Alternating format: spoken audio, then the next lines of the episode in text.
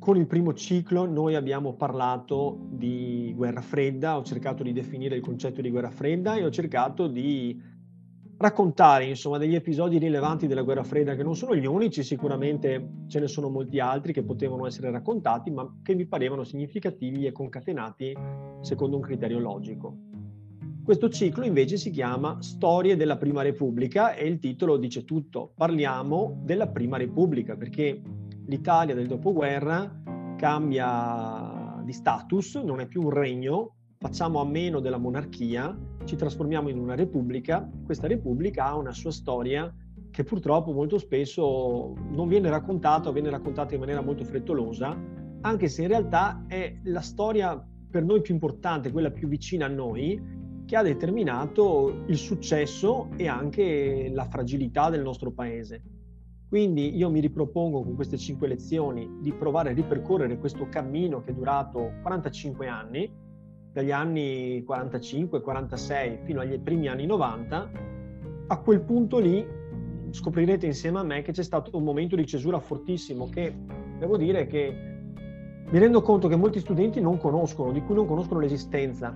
Questo momento di cesura è stata una grande inchiesta giudiziaria che ha avuto una grande risonanza, che si chiama Tangentopoli o Mani Pulite, che ha spazzato via tutti i partiti protagonisti della Prima Repubblica e ha iniziato una nuova stagione che è stata chiamata la Seconda Repubblica, nella quale noi siamo ancora incastonati all'interno sulla scia lunga di questa Seconda Repubblica.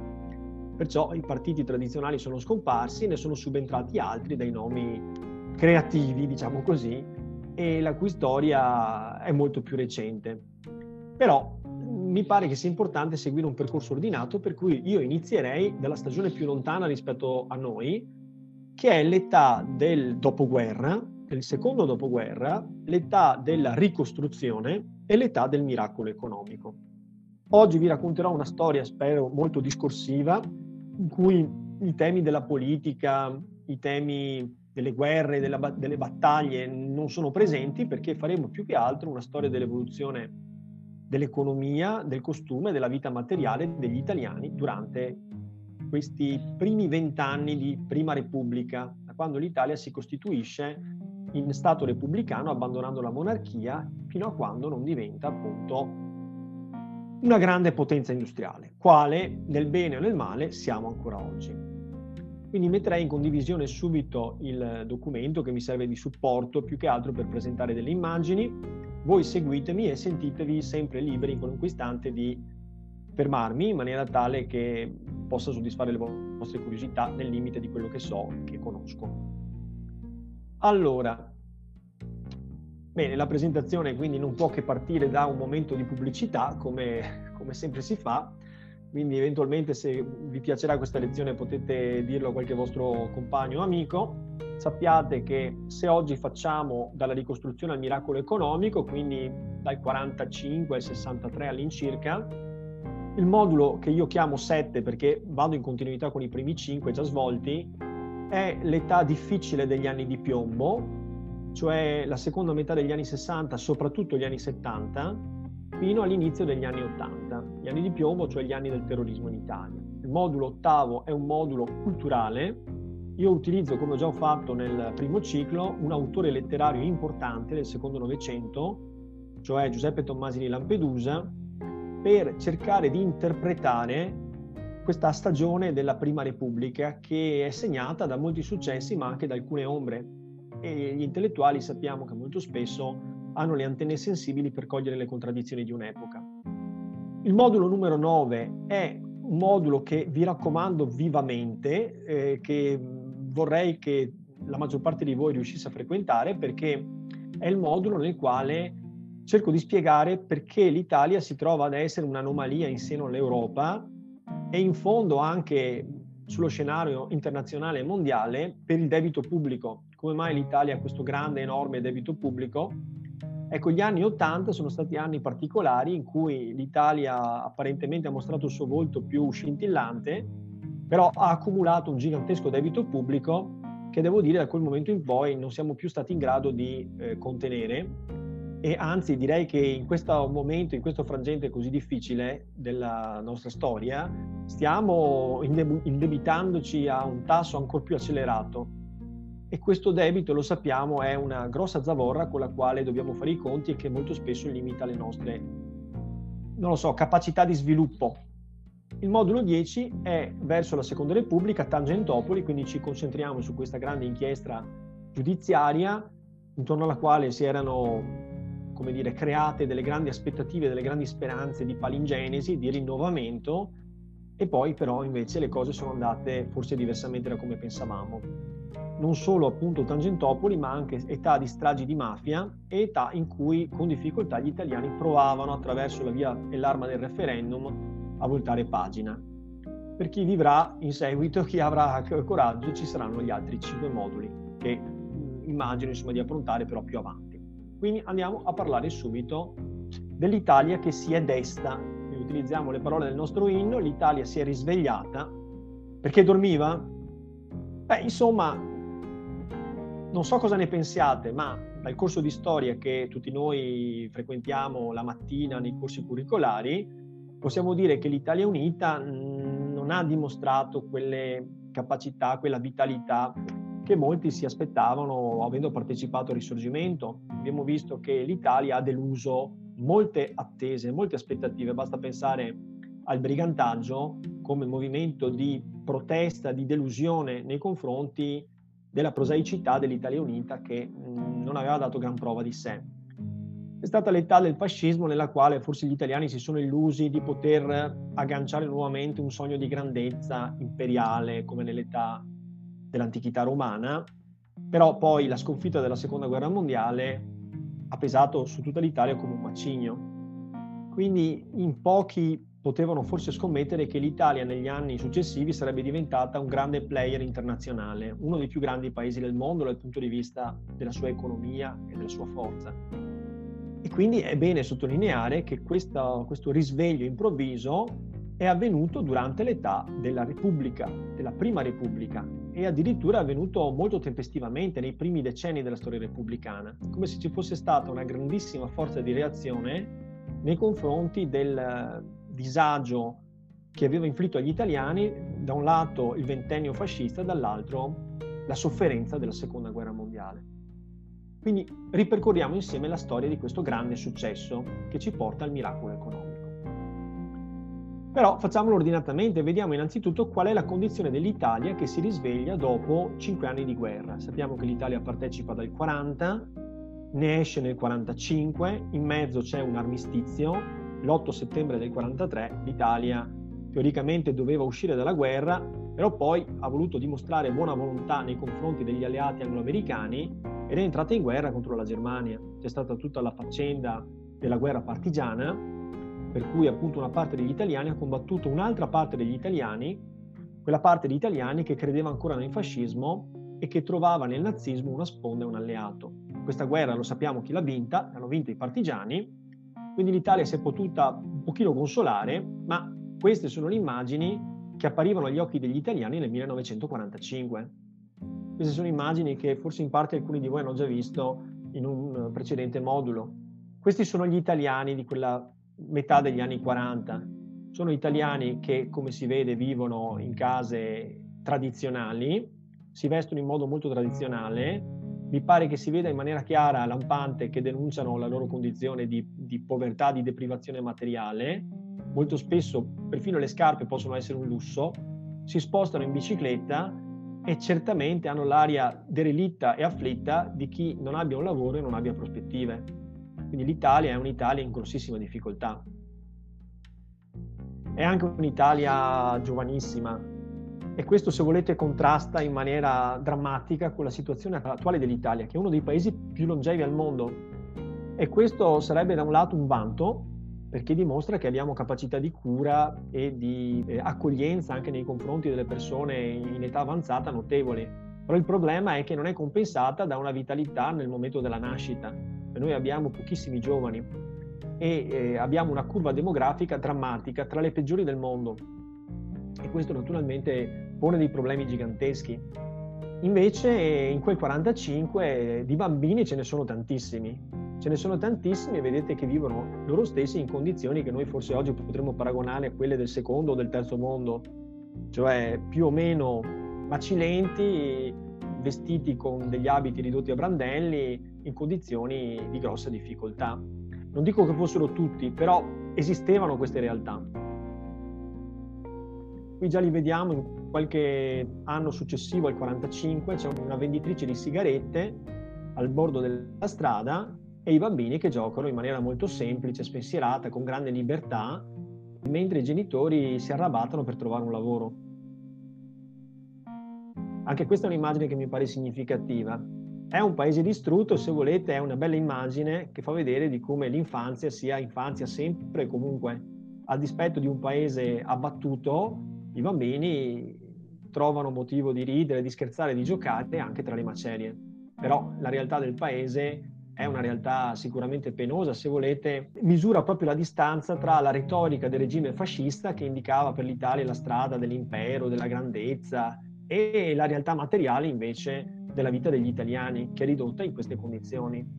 Quindi il fascismo in effetti non era stato in grado di fare dell'Italia una grande nazione, diversamente non si capisce perché l'Italia non abbia vinto la guerra, anzi l'abbia persa fin da subito, fin dalle primissime fasi.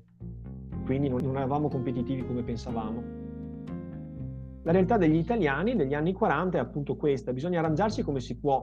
Ci sono dei venditori all'angolo della strada e anche i bambini, sempre vestiti con calzoni corti e per lo più scalzi, vendono quello che trovano, rimediandosi con baracchette di fortuna, riutilizzando con l'ingegno che si aguzza per via della povertà, riutilizzando appunto gli strumenti della vita quotidiana e per farne oggetto di commercio. Quindi esistono i commerci anche tra bambini.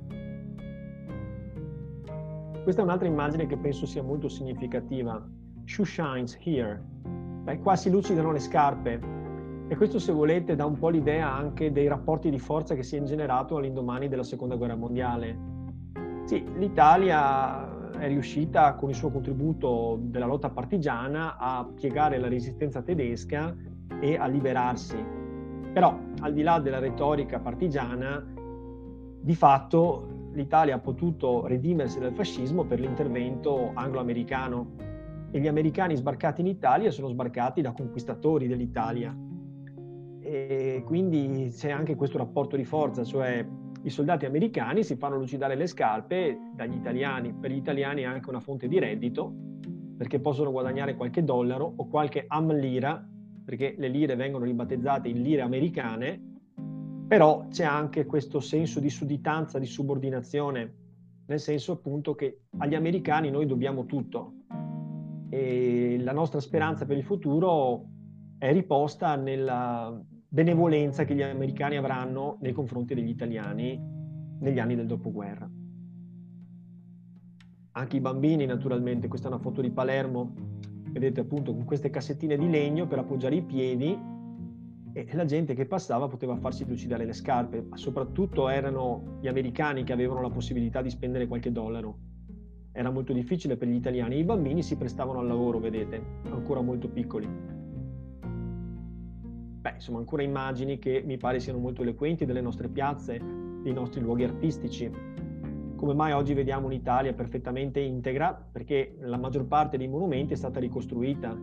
Non dimentichiamoci quale catastrofe culturale e artistica è stata per l'Europa la Seconda Guerra Mondiale.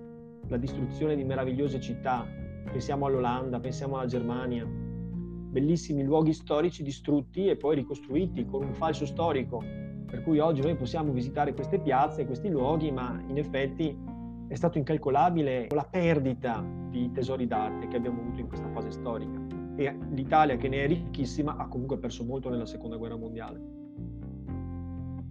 Anche qui, vedete, appunto, si cercano piccole cose, piccoli commerci, per esempio mozziconi di sigaretta non del tutto consumati di fumare, e dopo si fa un tavolino al bordo della strada per rivenderli. Ci si degna di tutto il piccolo commercio per tirare a campare, per riuscire a portare a casa qualcosa alla fine della giornata. Questo dà anche proprio l'idea della vastità della distruzione, insomma. Una donna sola, vedete, in mezzo a un campo completamente distrutto. E la Seconda Guerra Mondiale da questo punto di vista è stata disastrosa. Ha ucciso un sacco di persone e ha portato una distruzione fino al cuore delle città.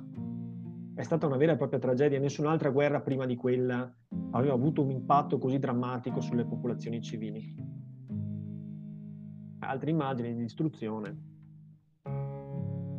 Ecco, questa è un'immagine invece leggermente diversa che ci fa vedere una scena ricostruita, non è un'immagine spontanea e naturale. Infatti, come si vede, si sta girando un film, perché negli anni immediati del dopoguerra sono anche gli anni in cui si mette in moto una nuova poetica che si rifà in fondo al naturalismo e al verismo, di cui forse molti di voi stanno parlando, hanno già parlato a scuola, cioè una poetica che si propone come obiettivo di documentare la realtà, di mostrare le sofferenze, di spiegare alle persone qual è la reale condizione del paese. E quindi il cinema neorealista avrà grande fortuna e sarà un segnale di vitalità della cultura italiana in un paese che è ridotto alle macerie. Si rappresenta la sofferenza delle persone e della vita di questi italiani.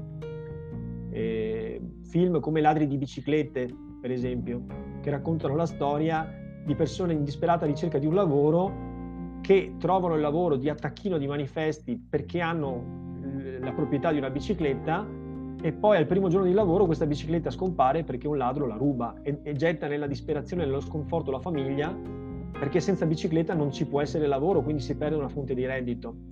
Ecco, insomma, il cinema neorealista parla della gente, parla delle sofferenze di un popolo provato dalla guerra. Altre scene da quella età del dopoguerra, il tesseramento del pane, tutta quella gente che cosa ci fa fuori da quelle arcate, da quell'edificio storico? Non sono in coda per acquistare il nuovo modello di iPhone, ma sono in coda per prendere il pane, e non si può comprare liberamente il pane perché bisogna avvicinarsi alle panetterie con una tessera annonaria. La tessera annonaria è una card, una carta che viene rilasciata dal governo per poter avere accesso a una quantità stabilita di beni alimentari. Queste sono altre scene che fanno vedere la calca delle persone che stanno attendendo pazientemente di poter accedere al forno per avere i beni alimentari indispensabili, il pane, il latte, l'olio. Vi faccio vedere queste carte, vedete? Ecco qua, questa è una carta annonaria individuale. Ogni giorno ci si faceva mettere un timbro su una certa razione di pane che veniva stabilita politicamente. Poi c'erano i generi vari e una volta completata la carta bisognava richiedere un'altra.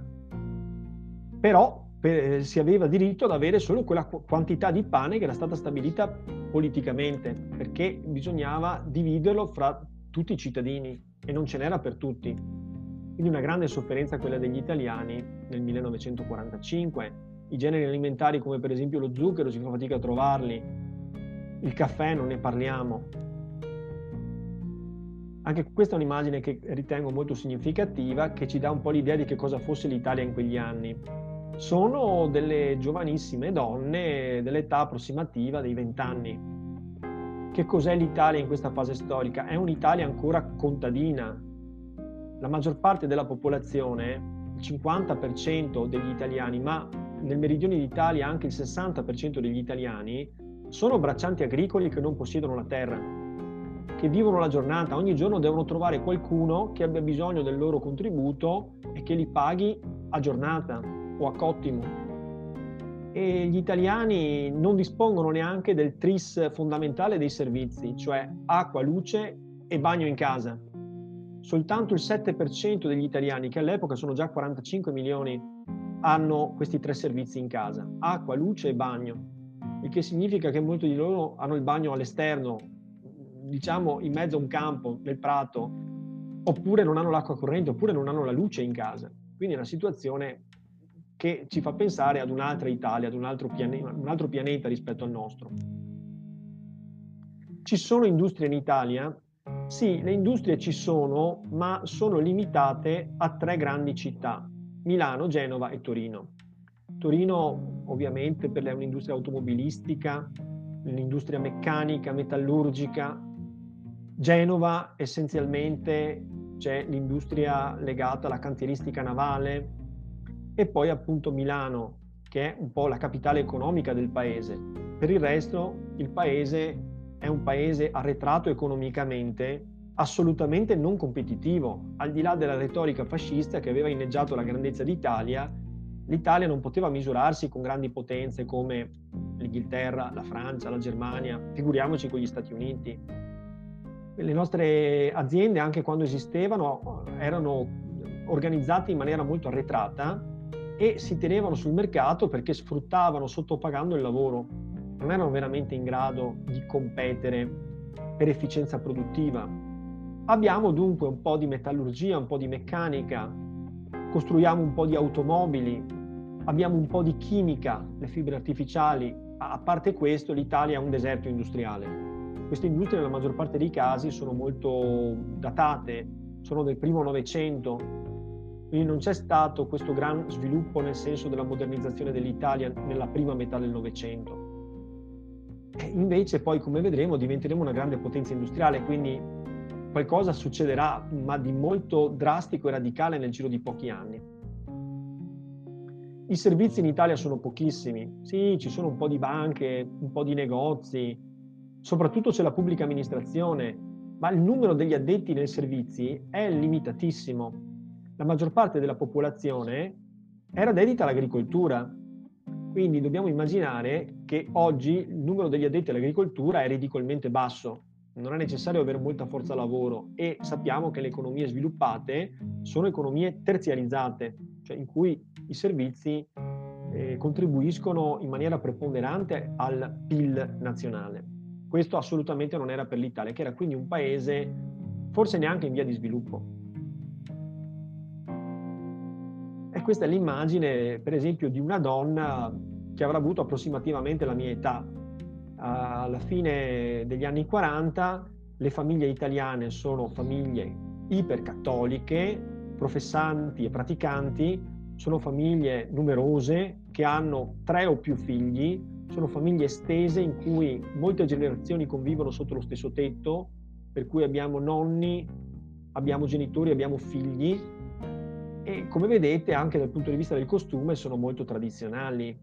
Una donna superata l'età da marito comincia a vestirsi di nero, esce con un fazzoletto in testa, ha una vita sociale molto limitata, è sottoposta all'autorità di un pater familias, di un padre padrone, il quale detta legge su lei e sui figli. I figli a loro volta, a parte indossare i calzoni corti, sono identici ai padri. Non esiste una moda giovanile, non esiste un vestiario o un linguaggio per i giovani. I giovani sono la copia in piccolo dei genitori, degli adulti, e sono sottoposti anche con una morale sessuale e una libertà limitatissima, quindi la morale sessuale è molto castigata. Quindi è un'Italia completamente diversa dall'Italia di oggi.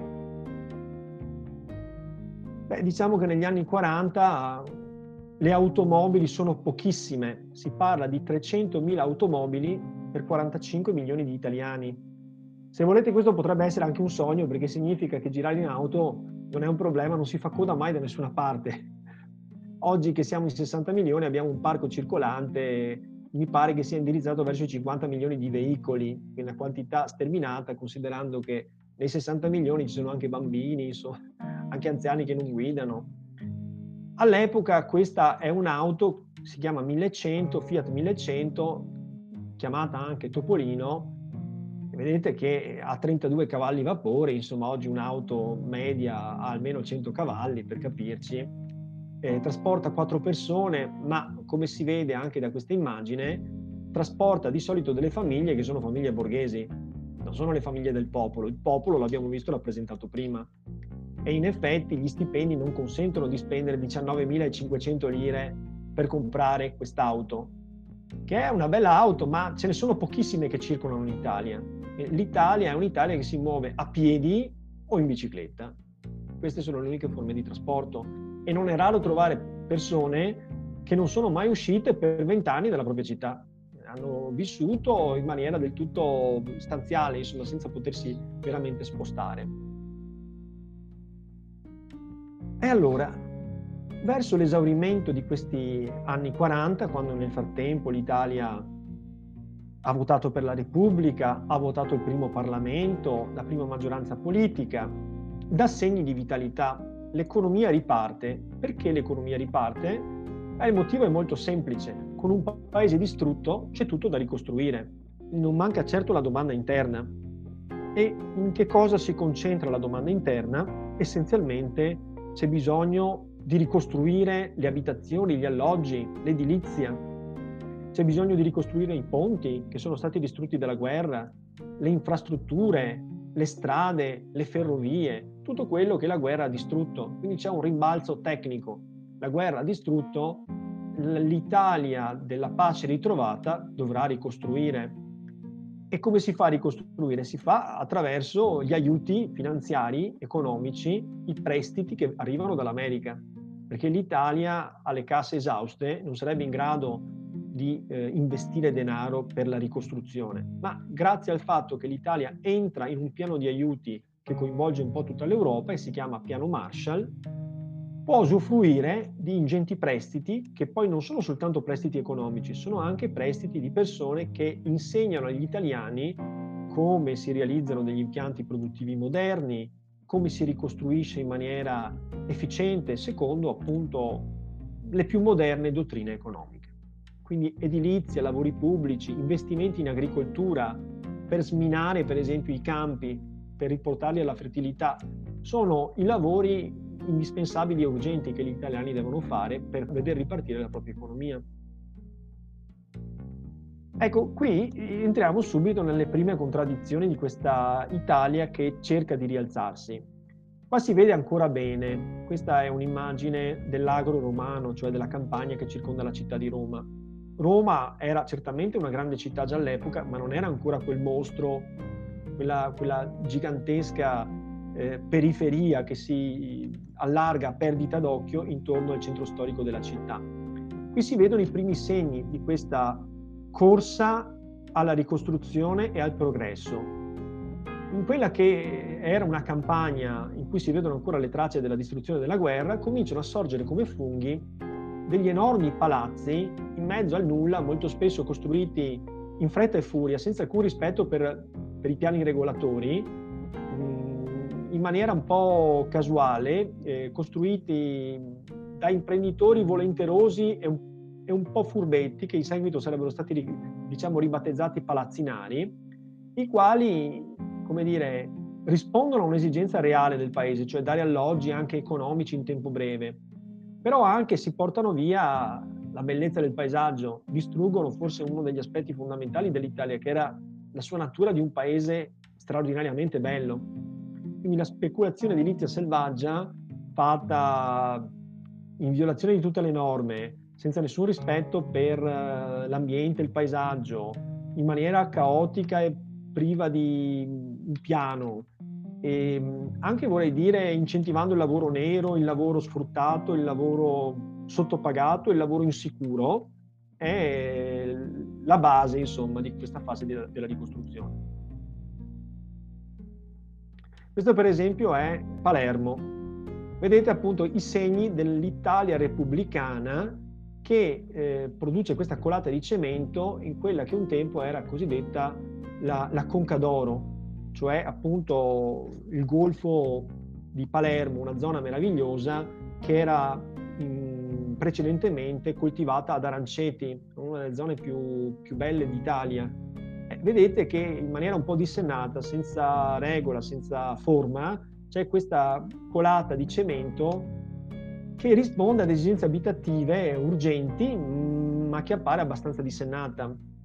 La crescita del PIL che si comincia a registrare avviene anche in questa maniera. La lottizzazione fatta in maniera velocissima, di solito questi appartamenti si deterioravano nel giro di pochissimi anni perché erano costruiti male, con un cemento magro fatto con più sabbia che polvere di cemento, senza servizi, senza arterie stradali, senza collegamenti di mezzi pubblici che collegassero quest'area al centro della città. Quindi erano interventi di natura puramente speculativa. Anche questo mi sembra che sia un'immagine molto significativa con la quale dobbiamo fare i conti. L'Italia repubblicana è sicuramente stata l'Italia che ci ha permesso di vivere nella condizione di benessere che noi ancora oggi conosciamo, però mi pare che sia abbastanza emblematica questa immagine. È la crescita esponenziale della città di Agrigento, la città nuova intendo, perché la città vecchia è questa Valle dei Templi che qui si vede rappresentata da questo tempio greco. E alle spalle però vedete una crescita esponenziale, dissennata, di edifici tutti costruiti tra gli anni 50 e 60, cioè negli anni di tumultuoso sviluppo edilizio dell'Italia, in cui la politica si volta dall'altra parte e lascia che il mondo dell'economia faccia quello che deve fare, purché il PIL cresca. E si sacrifica il territorio e soprattutto si abdica una funzione regolatrice da parte dello Stato in nome del lavoro per tutti. Lavoro a qualunque costo, perché le morti per lavoro non si contano, considerando che si costruisce in qualunque maniera, con lo sfruttamento, senza attenzione, insomma, senza rispetto per le persone, le quali d'altro canto devono lavorare e quindi si accontentano di tutto, di qualunque paga e anche di lavorare in condizioni non sicure.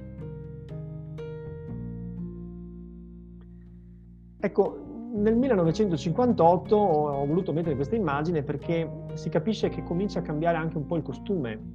Il 1958 è l'anno della svolta, in cui l'età della ricostruzione possiamo dire che va esaurendosi. È stata un'età in cui velocemente l'Italia riedifica un patrimonio urbanistico che aveva perso, ricollega le strade, rifà i ponti, rimette in sesto le ferrovie e costruisce molto di più di quanto ci fosse precedentemente, come avete capito dalle immagini, e anche in maniera molto più dissennata, perché per secoli l'Italia ha insegnato l'architettura al mondo. Invece in quei 20 anni che vanno dal 45 al 65-70 abbiamo costruito le periferie più brutte del mondo, insomma. Nel 58 qualcosa sta per cambiare. Intanto siamo alla vigilia del decollo economico dell'Italia. Ci sarà il cosiddetto miracolo economico o boom economico. È una stagione breve ma febbrile nella quale l'Italia si sviluppa economicamente al punto da diventare un caso agli occhi del mondo, un paese che veniva considerato provinciale, arretrato, non in grado di reggere la competizione mondiale, improvvisamente balza agli onori della cronaca come una grande potenza industriale, che riceverà onore e rispetto da parte di tutto il mondo.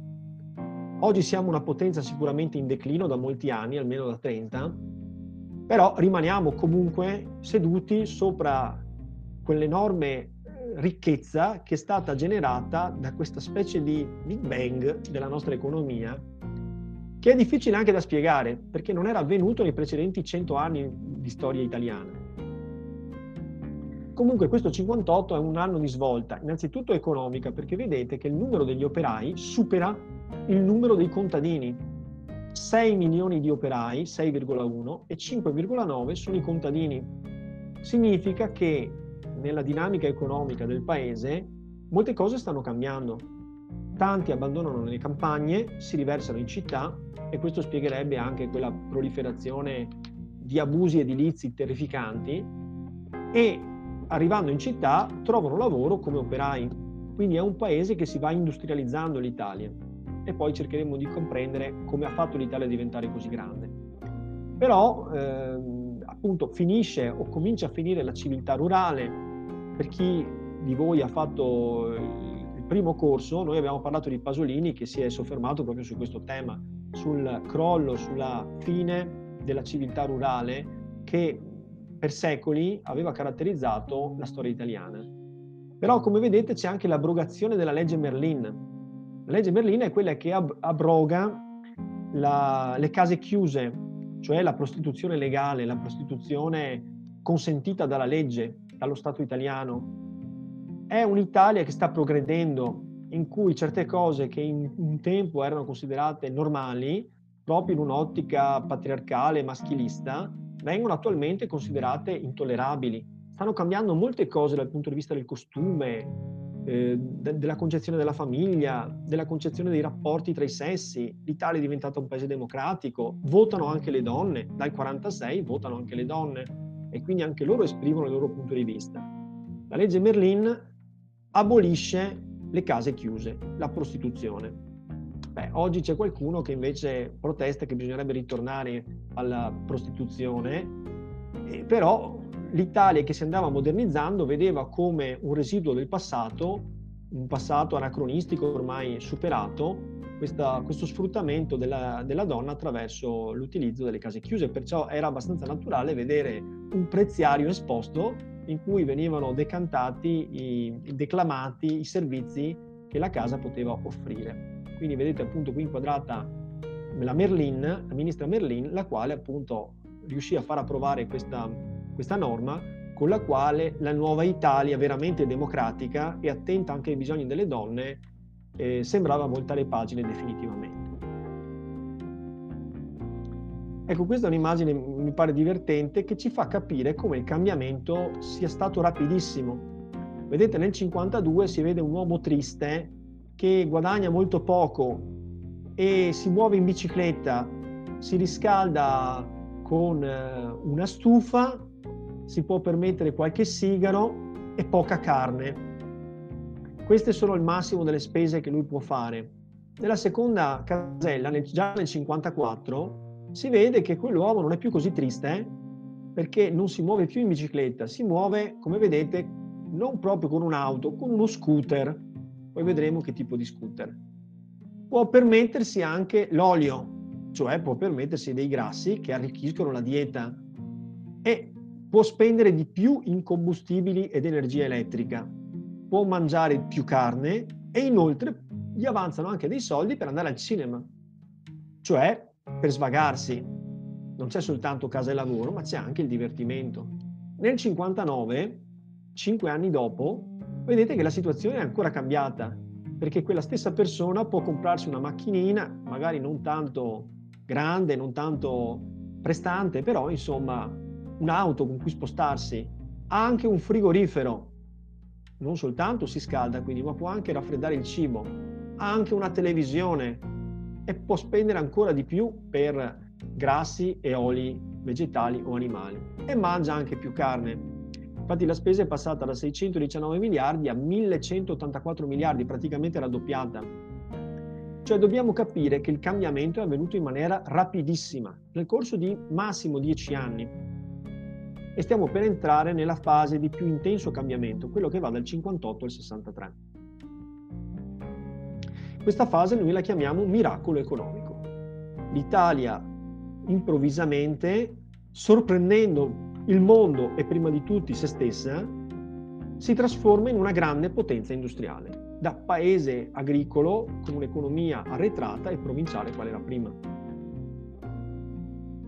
Questa è una tabella che ci fa vedere come tra i primi anni 50 e il 1963 il PIL raddoppi. Abbiamo un aumento del fattore del 100%, che è qualcosa di inimmaginabile.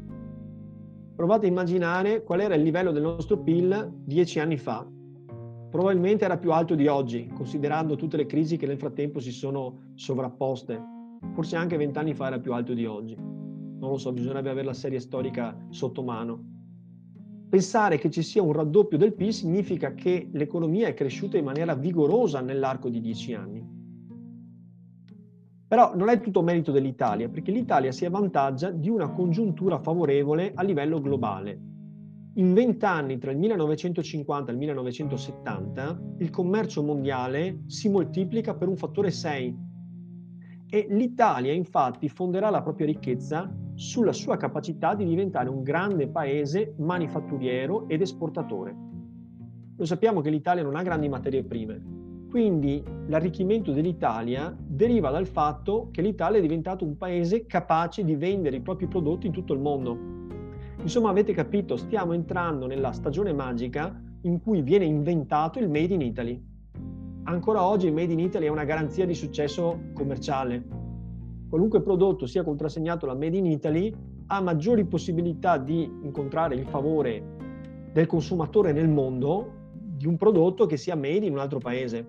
Quindi Made in Italy è qualcosa di molto importante. Però l'invenzione del Made in Italy, che significa molte cose, è avvenuta in questi anni. Prima non esisteva nessun Made in Italy.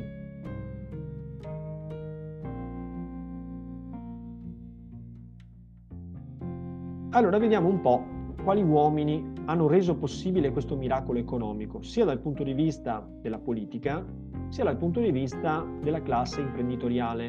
Proviamo a passare in rassegna gli uomini più significativi di questa fase, cioè degli anni 40, 50 e dei primi anni 60. Poi degli altri parleremo in un prossimo incontro. Allora, intanto diciamo questo, che sono tutte personalità forgiate da un'esperienza tragica, cioè sono tutti uomini che hanno vissuto l'età del fascismo, che si sono molto spesso formati nell'età del fascismo, che hanno vissuto la guerra, molti di loro hanno fatto la guerra partigiana, conoscono il significato della parola libertà perché hanno vissuto in un'età di deprivazione della libertà, conoscono molto spesso le sofferenze anche a livello personale, sono persone che hanno maturato per l'esperienza di vita una grande maturità politica, un grande senso di partecipazione democratica, di intervento nella vita pubblica, nella vita sociale. Proviamo a vederne qualcuno. Il primo è Luigi Einaudi, 1948 e 55. Nel 1948 viene eletto attraverso la procedura parlamentare prevista Luigi Einaudi. Ecco, Luigi Einaudi rappresenta appunto queste caratteristiche degli uomini, di questi uomini della Prima Repubblica, nella prima fase della storia repubblicana. Serietà, sobrietà, dignità. Sapevano che la Repubblica non aveva una storia dietro le sue spalle, dovevano dare forza e dignità alle istituzioni, dimostrare che la Repubblica avrebbe funzionato meglio della monarchia. Quindi un grande senso di responsabilità e un grande spirito di servizio nel prestarsi nel ruolo delle diverse cariche istituzionali. Quindi Einaudi sapeva che il Presidente della Repubblica aveva un'importanza centrale nell'architettura della Repubblica Italiana. Un paio di frasi per farci capire il carattere. Non le lotte e le discussioni dovevano impaurire, ma la concordia ignava e le unanimità dei consensi. Cosa intendeva dire con queste parole Luigi Einaudi? E sono le parole di un uomo che ha vissuto sotto il fascismo. Cosa succedeva sotto il fascismo? Che tutti applaudivano con un'ovazione alle parole del leader carismatico, il duce Benito Mussolini. Ma una democrazia si fa diversamente, non bisogna avere paura delle proprie idee, bisogna esprimersi liberamente. Il Parlamento è il luogo in cui avviene il dibattito ed è in Parlamento che si deve trovare una sintesi. Quindi l'Italia deve imparare ad essere democratica e chiaramente non bastano le regole che dicono che che si può essere liberi, bisogna anche che le persone abbiano il coraggio di essere libere, di dire la propria opinione, di esprimere il proprio pensiero, di lottare per le proprie idee. Quindi vedete che è un uomo che si è formato in relazione a un'epoca storica difficile per l'Italia, qual è stata quella del fascismo. La seconda frase è complementare a questa: la libertà esiste se esistono uomini liberi, muore se gli uomini hanno l'animo dei servi. Quindi non preoccupiamoci se ci sono grandi discussioni intorno a un problema, è il segno della vitalità della democrazia. La Repubblica sta funzionando, dobbiamo fare in maniera che la gente sia portata a contribuire, a partecipare. Le prime elezioni politiche in Italia vedono la partecipazione superiore al 90%. Gli italiani non vedevano l'ora di votare, finalmente, dopo tanti anni. Quindi le istituzioni sono forti perché gli italiani hanno bisogno di sentirsi parte integrante di un grande progetto. Secondo personaggio che vi presento, Alcide De Gasperi, segretario della Democrazia Cristiana, il più grande partito dell'arco parlamentare, che vince le elezioni, le vince addirittura con la maggioranza assoluta dei voti degli elettori. Ebbene, Alcide De Gasperi è l'uomo che deve trattare le trattative di pace all'indomani della fine della Seconda Guerra Mondiale. Non dimentichiamoci che l'Italia è un'Italia sconfitta. È vero che non esisteva l'Italia repubblicana, però l'Italia repubblicana ereditava le colpe dell'Italia fascista. Alcide De Gasperi dovrà cercare di convincere gli angloamericani, i paesi che hanno vinto la guerra, che non vale la pena di punire troppo crudelmente l'Italia. Non dimentichiamoci che la Germania è stata divisa a metà, poteva succedere anche per l'Italia. Quindi sono uomini che hanno dovuto gestire una situazione difficilissima, disperata, delicatissima. Alcide De Gasperi, nativo di Trento, un uomo estremamente sobrio, un uomo di fede ma non un bigotto, aderiva al partito della Democrazia Cristiana, ma come dire, non prendeva ordini dalla Santa Sede, ha sempre dimostrato una grande autonomia e un grande rispetto per lo Stato laico. Un paio di frasi per farci capire la caratura dell'uomo. La prima è la frase che pronunciò proprio all'apertura del congresso di pace all'indomani della Seconda Guerra Mondiale. Prendendo la parola in questo consesso mondiale, sento che tutto, tranne la vostra personale cortesia, è contro di me. Lo so che il mondo odia l'Italia e quindi il suo difficile compito di spiegare al mondo che l'Italia del 1946 non è più l'Italia del 1943, è un'Italia diversa. È un'Italia che vuol passare, cioè diciamo voltare pagina, dimenticare quella storia, ripudiarla addirittura, cioè rappresentarsi come il contrario di quella storia. Un'altra frase che mi sembra significativa: un politico guarda alle prossime elezioni, uno statista guarda alla prossima generazione.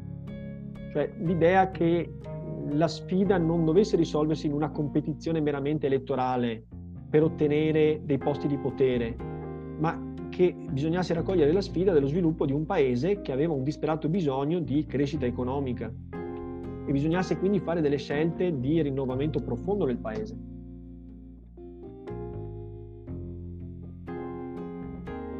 Questo è Guido Carli ed è il presidente della Banca d'Italia. Lo è stato a lungo in questa età della ricostruzione e del miracolo economico. Guido Carli ha guidato la principale istituzione finanziaria d'Italia e è stato un uomo di grande successo che ha contribuito allo sviluppo dell'Italia industriale repubblicana. In che maniera? Innanzitutto dando prestigio e forza alla moneta italiana, la lira. La lira in questa fase storica è stata una moneta di grande prestigio internazionale. Addirittura la lira, come vedremo, verrà votata come la moneta, diciamo, più stabile di tutto il gruppo dei paesi occidentali. Che cosa diceva Guido Carli? Diceva: il saggio adatta a se stesso le condizioni del mondo, il pazzo pretende di modificarle ed è per questo che il progresso è sempre stato il prodotto dell'azione dei pazzi. Dall'idea che ci fosse grande energia e grande vitalità in questa Italia, che era sì macerie, però aveva grandi progetti, grandi aspettative per il futuro. Vedete che anche un uomo sicuramente di ordine e di rigore, come deve essere un banchiere, tuttavia sogna un grande cambiamento per l'Italia. Ecco la lira. Questa è una lira, 1955. Nel 60 il Financial Times afferma che la lira italiana è la moneta più salda dell'Occidente e guadagna un premio Oscar per la moneta. Quindi la stabilità monetaria è stato sicuramente qualcosa di molto importante, sul quale l'Italia non ha più potuto contare a partire dagli anni 70, quando la lira ha cominciato a deprezzarsi e diventare una moneta dallo scarso potere d'acquisto, che anno dopo anno perdeva il suo valore. Oggi con l'euro non conosciamo più queste oscillazioni marcate, ma negli anni 70, 80 e anche gli anni 90 la lira valeva ogni anno di meno, si deprezzava continuamente, e questo sicuramente non permette di fare dei piani a lungo termine dal punto di vista dello sviluppo industriale. Questa è un'altra foto storica molto importante. Siamo nel 1957, nasce la CEE, la Comunità Economica Europea. Una scelta importante, a parte quella di prendere il piano Marshall per ricostruirsi nel 1948, aderire alla NATO, cioè l'alleanza nel Nord Atlantico con gli Stati Uniti e diciamo con gli altri partner occidentali nel 1949, è quella di entrare in Europa, di costruire una casa comune per i popoli europei. Diciamo l'Europa, la CEE, viene istituita a Roma con una come si dice, con un trattato che viene firmato, appunto il cosiddetto Trattato di Roma nel 1957. E questo è il momento della firma, in cui i paesi fondatori stabiliscono regole comuni per creare un mercato in cui le barriere vengano abbassate e i beni e i lavoratori possano circolare liberamente. L'Italia di questa fase storica pensa ancora che l'Europa servirà essenzialmente a evitare agli italiani di doversene andare all'estero, in America, in Canada, in Australia. potranno andare più facilmente a lavorare, che ne so, in Francia, in Germania, se pensano ancora che l'Europa possa assorbire i tanti migranti italiani, perché l'Italia è ancora un paese che esporta forza lavoro. Ma in seguito vedremo che le cose non andranno più così e l'Italia sarà in grado di riprendersi molto velocemente. Comunque il fatto di favorire l'interscambio tra i paesi europei ha consentito all'Italia di trarre beneficio e di svilupparsi economicamente. Altri fattori di crescita economica sono stati il fatto che il costo del denaro era molto basso, l'abbiamo visto prima, la Banca d'Italia ha fatto un buon lavoro con Guido Carli. Un altro fattore positivo per la crescita economica è stato il fatto che i lavoratori si accontentavano di un modesto salario, il costo del lavoro era bassissimo. Non dimentichiamoci che l'Italia in questa fase di sviluppo ha fatto anche tanto lavoro nero, tantissimo. E poi sappiamo che la piaga dell'evasione fiscale è rimasta una piaga storica. All'epoca si considerava necessario, era inutile chiedere la regolarità fiscale, bisognava fare in maniera che, diciamo, la macchina economica si sviluppasse, che prendesse velocità, poi a regolarizzare si sarebbe pensato dopo. E poi il basso costo dell'energia, su cui ci soffermeremo. Allora, andando avanti, voglio farvi vedere un altro personaggio molto molto importante, perché noi abbiamo detto che uno dei fattori fondamentali competitivi per l'Italia, che costituisce una base per il futuro sviluppo, è stato, insieme alla grande disponibilità di lavoratori, e abbiamo visto un'Italia molto giovane e in parte disperata, che quindi era disponibile a lavorare a qualunque prezzo. Poi abbiamo detto la stabilità della moneta e il basso costo del denaro. Il terzo fattore competitivo, abbiamo detto, è stato quello di un'energia a basso costo. Ecco, l'uomo che ha fatto in maniera che l'Italia avesse una provvista energetica ampia e a basso prezzo è stato quest'uomo qui. Si chiama Enrico Mattei, come vedete, classe 1906, quindi anche lui è cresciuto nell'età del fascismo, praticamente non ha visto altro perché, diciamo, a 18 anni si è affermato il fascismo, quando lui aveva 18 anni, quindi si è formato nell'età del fascismo, ha avuto un ruolo importante, poi nato da una famiglia molto modesta, in seguito è diventato partigiano. Nel secondo dopoguerra ha svolto l'incarico di commissario straordinario per l'Agip. L'Agip era un'azienda di Stato che aveva lo scopo di raffinare il petrolio che veniva importato dall'Italia. Il petrolio lo si andava a acquistare dalle sette sorelle, cioè dalle compagnie petrolifere che monopolizzavano la trivellazione e l'estrazione del petrolio. Quindi l'Italia si era fatta in casa un'azienda di raffinamento del petrolio e faceva una modesta attività di ricerca per valutare se non trovasse sul territorio italiano delle riserve, dei giacimenti petroliferi o di combustibili fossili, cosa che aveva dato scarso successo obiettivamente, anche perché sappiamo che l'Italia è un paese povero di materie prime, ancorché molto bello, tuttavia non ha grandi materie prime. Ebbene, Enrico Mattei nel secondo dopoguerra fu incaricato sostanzialmente di vendere l'Agip, di mettere in liquidazione la società facendola a pezzi e vendendola sul mercato, considerando che non era produttiva e che non avrebbe avuto, diciamo, nessuna possibilità, insomma, di successo. Enrico Mattei ebbe invece la caparbietà e l'intuizione di pensare che il paese non si sarebbe mai potuto sviluppare industrialmente se non avesse potuto contare su una riserva energetica affidabile, non legata a monopoli stranieri che potevano ricattare o strangolare l'Italia in qualunque momento e a basso costo. L'Italia dell'epoca era un'Italia che non poteva competere sul piano dell'efficienza, doveva competere sulla base di un prezzo più basso. Quindi abbiamo capito che i salari in Italia erano enormemente più bassi che in Francia, che in Germania, che in Inghilterra. E va bene. La moneta aiutava perché era stabile, il costo del denaro era basso anche grazie ai prestiti. Poi abbiamo visto appunto il piano Marshall, l'Europa, l'integrazione europea hanno aiutato, ma sicuramente c'era bisogno di energia perché le industrie non vanno avanti da sole, hanno bisogno di energia. Ebbene, appunto, Enrico Mattei riuscì a convincere i suoi interlocutori politici a non smembrare e liquidare l'Agip, ma a provare a rilanciare questa grande azienda di Stato rendendola ancora più grande. Quindi iniziò una campagna di trivellazioni in tutta Italia, che oggi forse sconvolgerebbe gli ambientalisti, perché ovviamente la trivellazione ha un impatto ambientale notevolissimo, chiaramente ha un impatto che molto spesso deturpa il territorio. Lui era convinto che prima o poi sarebbe stato fortunato, avrebbe trovato petrolio, gas o chi lo sa, insomma, dei combustibili da poter utilizzare per le industrie, in maniera da rendere l'Italia indipendente energeticamente. Ebbene, questa sua ricerca è stata coronata da alcuni successi che noi oggi possiamo considerare modesti, ma che hanno dato la possibilità di trovare sia nel meridione d'Italia, sia nel centro Italia, dei giacimenti tanto di gas naturale quanto di petrolio. Allora qui qualche frase anche di Enrico Mattei che ci dia un po' l'idea del personaggio.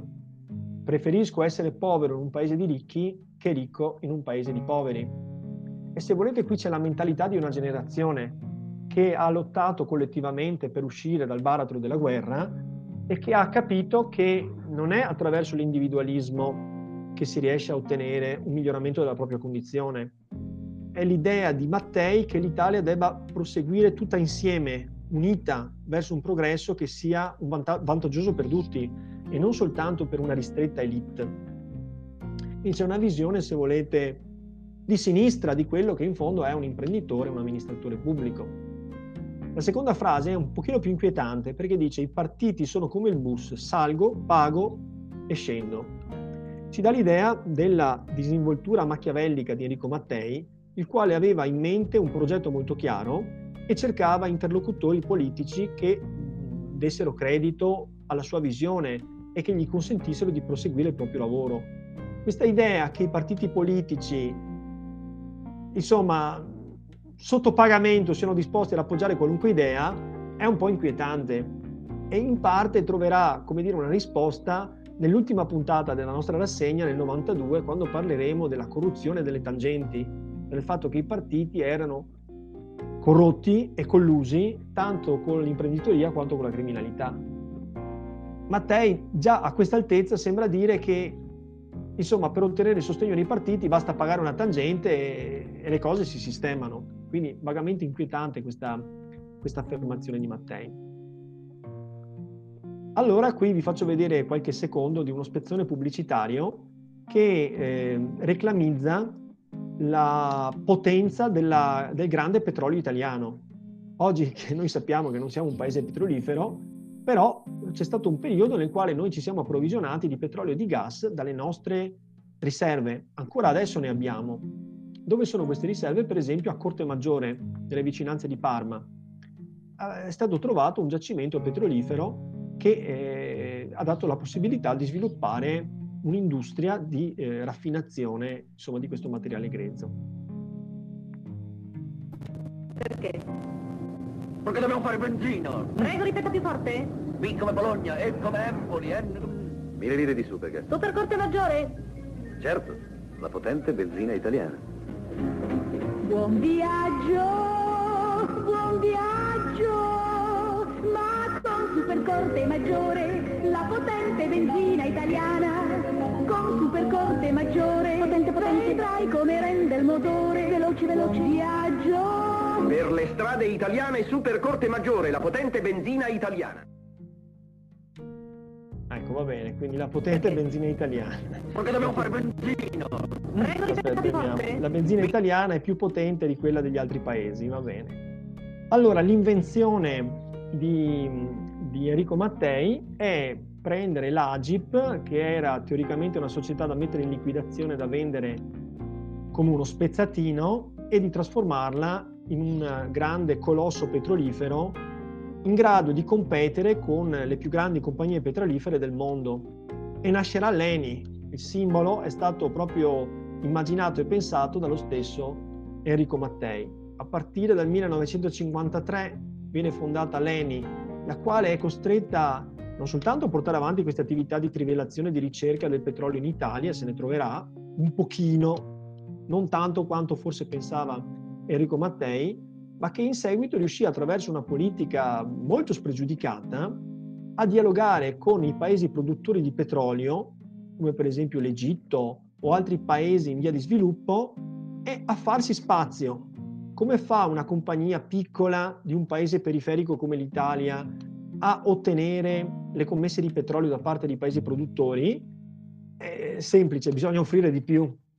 La politica delle altre compagnie petrolifere era la cosiddetta politica del 50-50, cioè offrivano il 50% di quello che ottenevano, dei ricavi che ottenevano dall'estrazione del petrolio. La compagnia petrolifera arrivava, individuava i pozzi, approntava tutti gli impianti per l'estrazione e diciamo il 50% del prezzo all'ingrosso del barile di petrolio veniva liquidato al paese che aveva fornito, cioè aveva dato la concessione.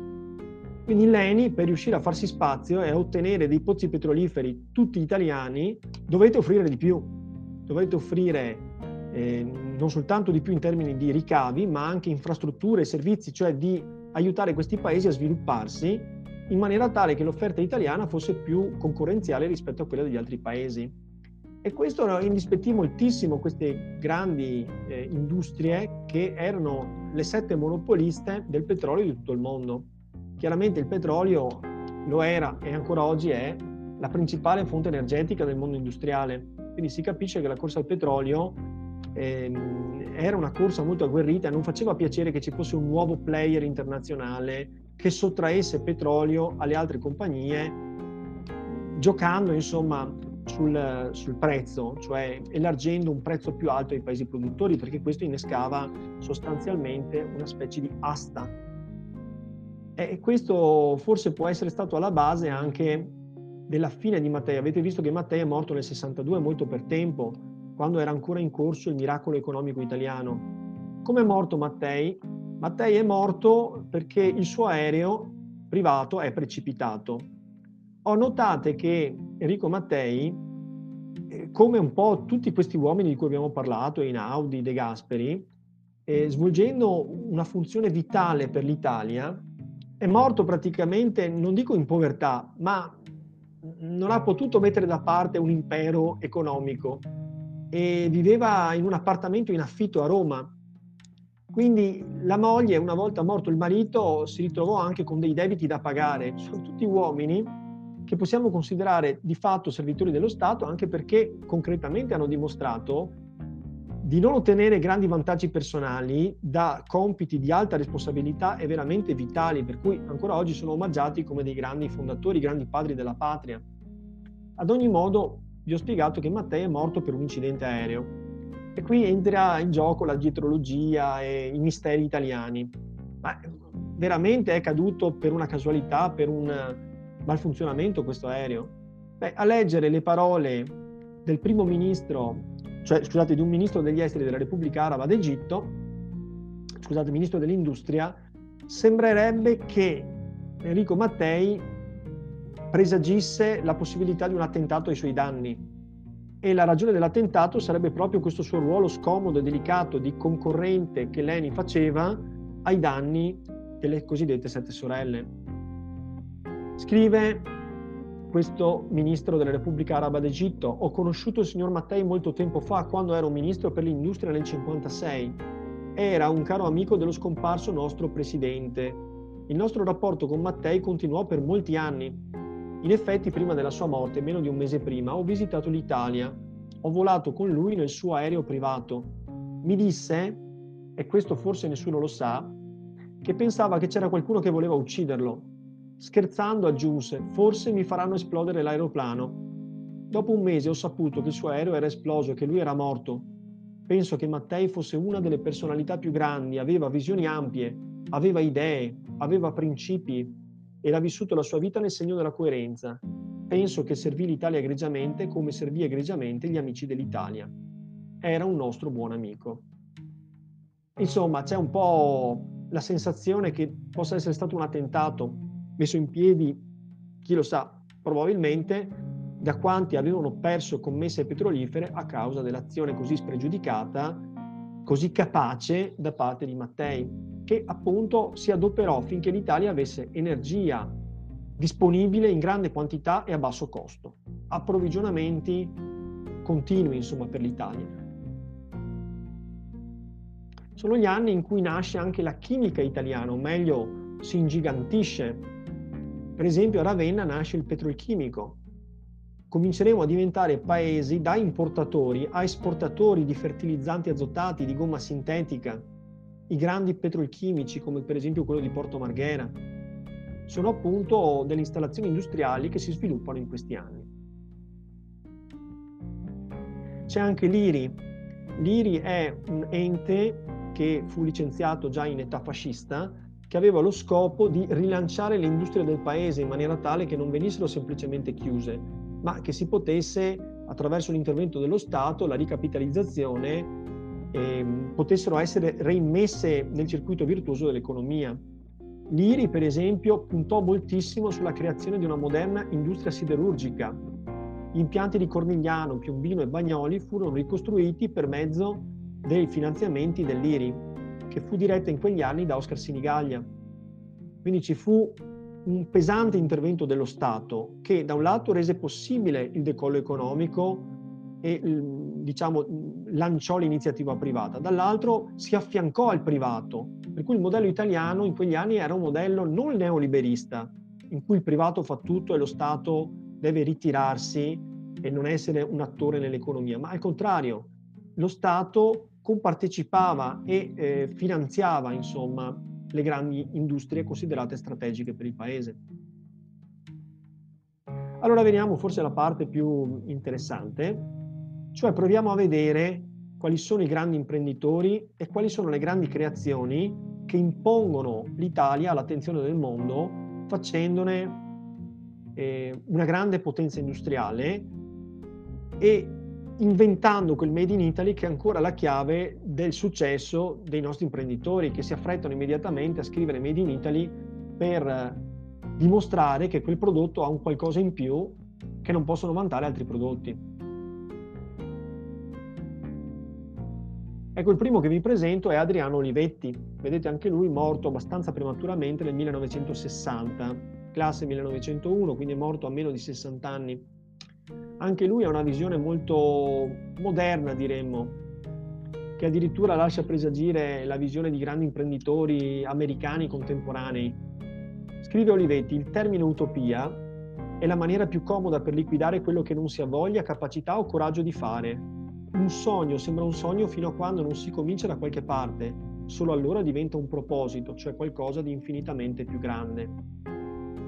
Insomma, vedete che abbiamo imprenditori che pensano in grande, che hanno una grande visione del futuro dell'Italia e che credono che sia arrivato il momento di giocare tutto e per tutto, provare non a amministrare quello che c'è, ma inventare quello che non c'è.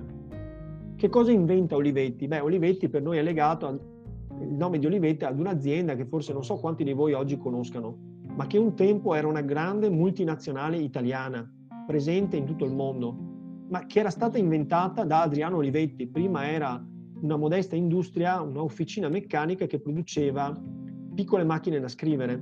Adriano Olivetti sarà l'uomo che la trasformerà in una grande multinazionale. Ecco il prodotto di punta della Olivetti, la lettera 22, l'emblema del Made in Italy. Che cos'è il Made in Italy?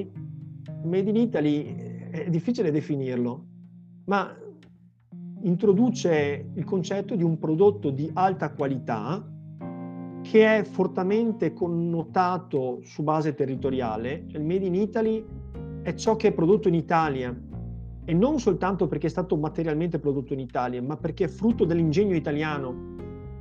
Quindi il Made in Italy ha qualcosa di geniale, diciamo che coniuga genialità con bellezza estetica, come se tutta la sapienza artistica che la cultura italiana è riuscita a produrre nei tanti secoli della sua storia riuscisse a concretizzarsi in un design che è straordinariamente elegante, che quasi ci parla della bellezza del nostro paese, della profondità della nostra cultura, e mette insieme versatilità, efficienza, durevolezza del prodotto. Questa macchina da scrivere è una bellezza per gli occhi ancora oggi. Ha un design modernissimo, veniva prodotta in tinte pastello. Vinse nel 1954 il premio per il design Compasso d'Oro. Diceva appunto anche Adriano Olivetti: il compito dell'azienda è diffondere bellezza intorno a sé. È una frase da Steve Jobs quasi, se volete. cioè il prodotto deve inglobare dentro di sé la cifra del popolo che l'ha prodotta. Adriano Olivetti puntava tutto sul pagare bene gli operai, sul dar loro la possibilità di istruirsi, di leggere, forniva loro appunto libri, giornali, luoghi di studio, di cultura, edificava dei quartieri operai, ma non esclusivamente per le esigenze materiali, che fossero il più possibile piacevoli, belli, accoglienti. Era convinto che per produrre un grande prodotto bisognasse avere degli operai entusiasti, compartecipi di una grande impresa. In questo senso era estremamente moderno.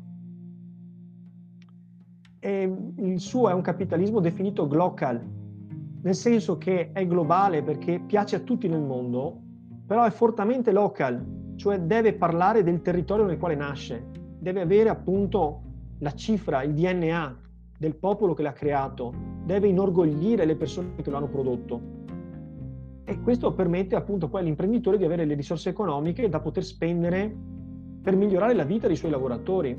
Quindi una specie di capitalismo solidale, quello di Olivetti, in cui non soltanto materialmente ma anche culturalmente, non so, per esempio la presenza di asili nido all'interno dell'azienda, di luoghi di ricreazione, di studio.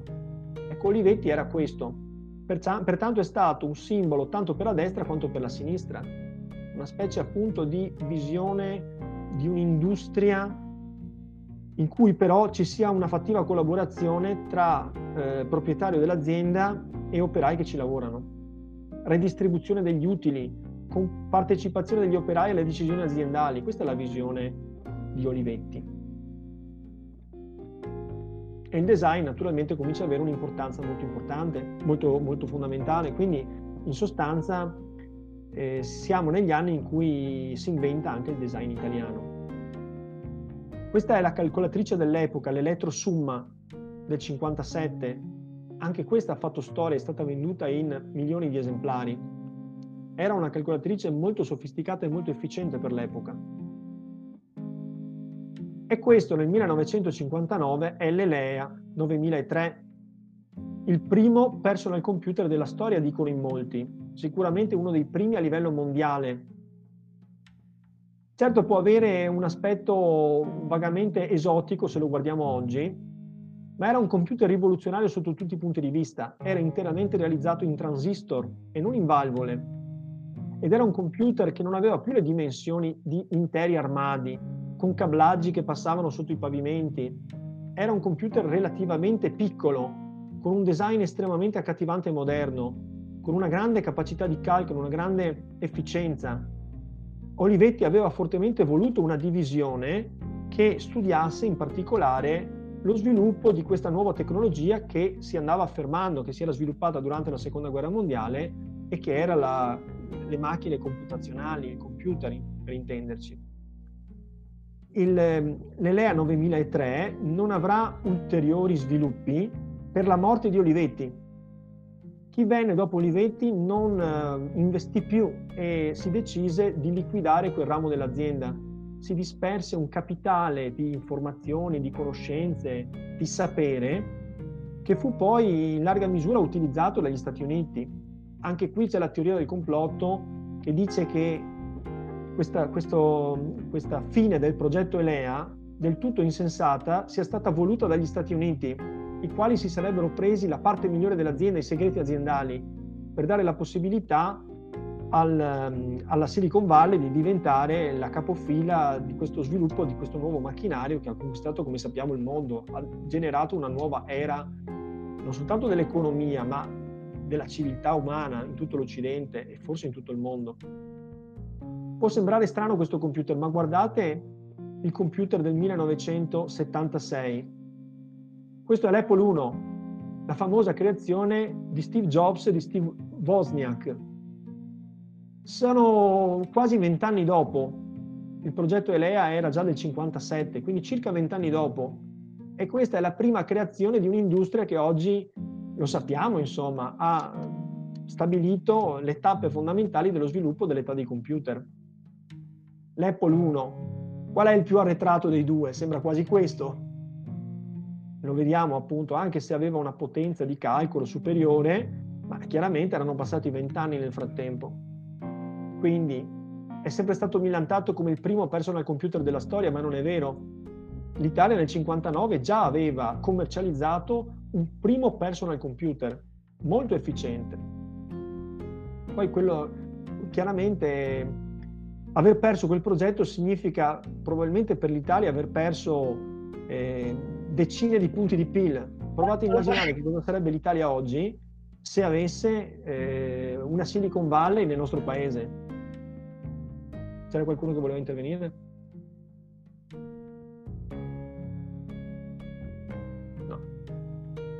Vado avanti. Altri simboli della genialità degli uomini di questa fase storica. Enrico Piaggio sicuramente è uno di questi. Rileva un'azienda che produceva treni, che faceva aerei, che aveva dato un contributo allo sforzo bellico, e con fiuto imprenditoriale comprende quali sono le esigenze del nuovo paese. Sono le esigenze di spostamento, di trasporto, sia per motivi di svago, ma essenzialmente per motivi di lavoro. Gli italiani sono persone che si muovono in bicicletta e c'è bisogno appunto di motorizzarli in qualche maniera, ma un'automobile, per quanto venga prodotta, ha un costo eccessivo per le modeste tasche degli italiani. Quindi Piaggio comincia a pensare fin da subito, fin dal secondo dopoguerra, di inventarsi un mezzo di trasporto economico, semplice, robusto, che possa fare la differenza, economico, accessibile a tutte le tasche. Avete già capito che sta per inventare Paperino, o meglio la Vespa. Doveva essere Paperino il nome di questo piccolo veicolo, di questo scooter. Successivamente preferì il termine Vespa.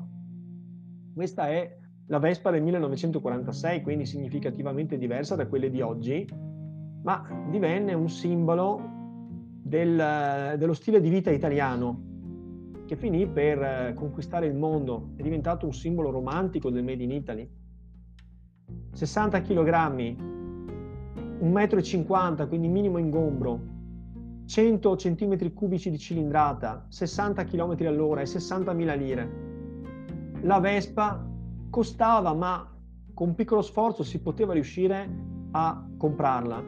Funzionava bene, era economica ed era pure bella, in fondo come le macchine da scrivere di Olivetti. La Vespa è destinata a un incredibile successo, ma non in Italia, nel mondo. Corradino Dascanio è il designer, se la inventò lui quella forma strana che prima non esisteva, e chiaramente la cifra ancora una volta del Made in Italy nel mondo. Subito dopo la Vespa è la volta dell'ape. È chiaro perché è uno strumento, un veicolo a vocazione lavorativa, quindi viene utilizzato per traslochi, per lavoretti, per un'Italia che si arrabatta per arrivare alla fine della giornata, alla fine della settimana, alla fine del mese. È uno strumento utilissimo per chi se la può permettere. Il prezzo è contenuto, è tutto molto semplice, funziona bene. Quindi la prima motorizzazione dell'Italia avviene attraverso questi veicoli.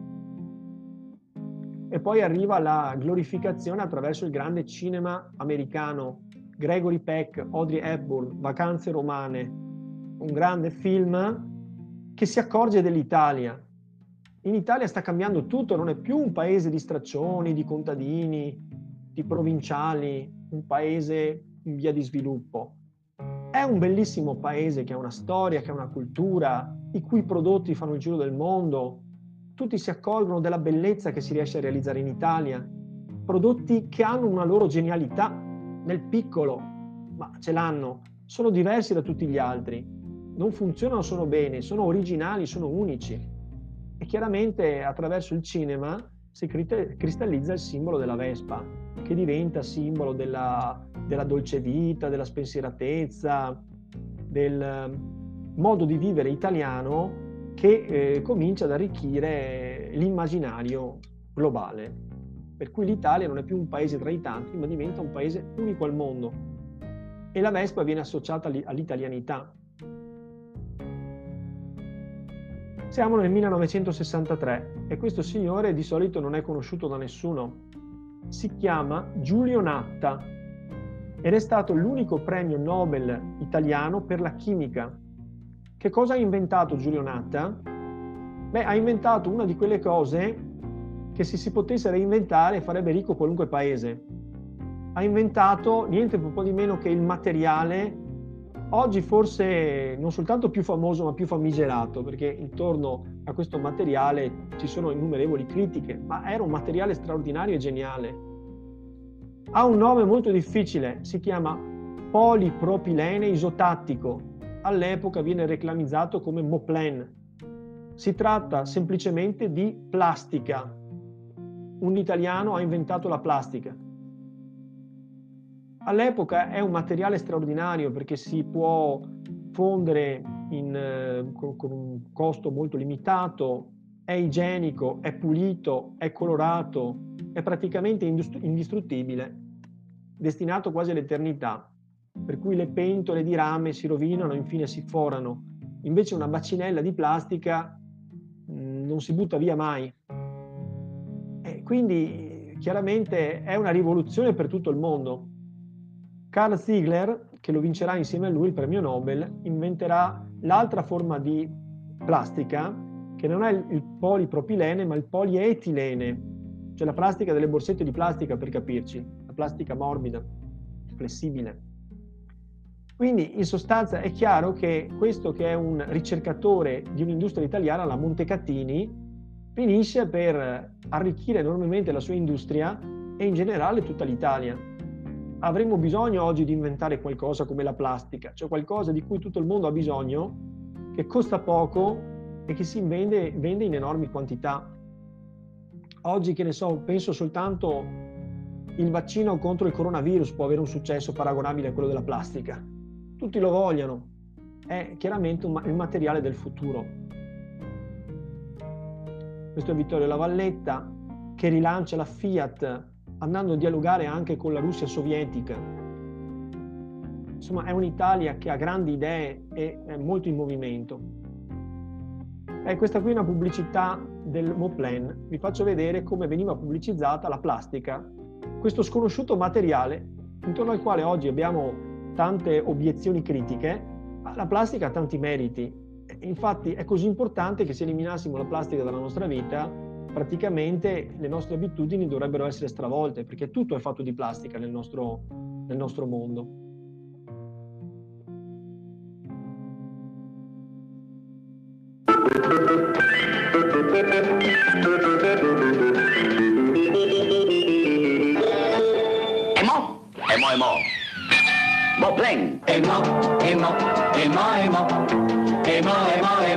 Moplen, Moplen. È leggero, resistente, inconfondibile, inconfondibile, leggero, resistente. Ma signora, guardi ben che sia fatta di Moplen. Moplen è una materia plastica di Monte Sud Petrochimica.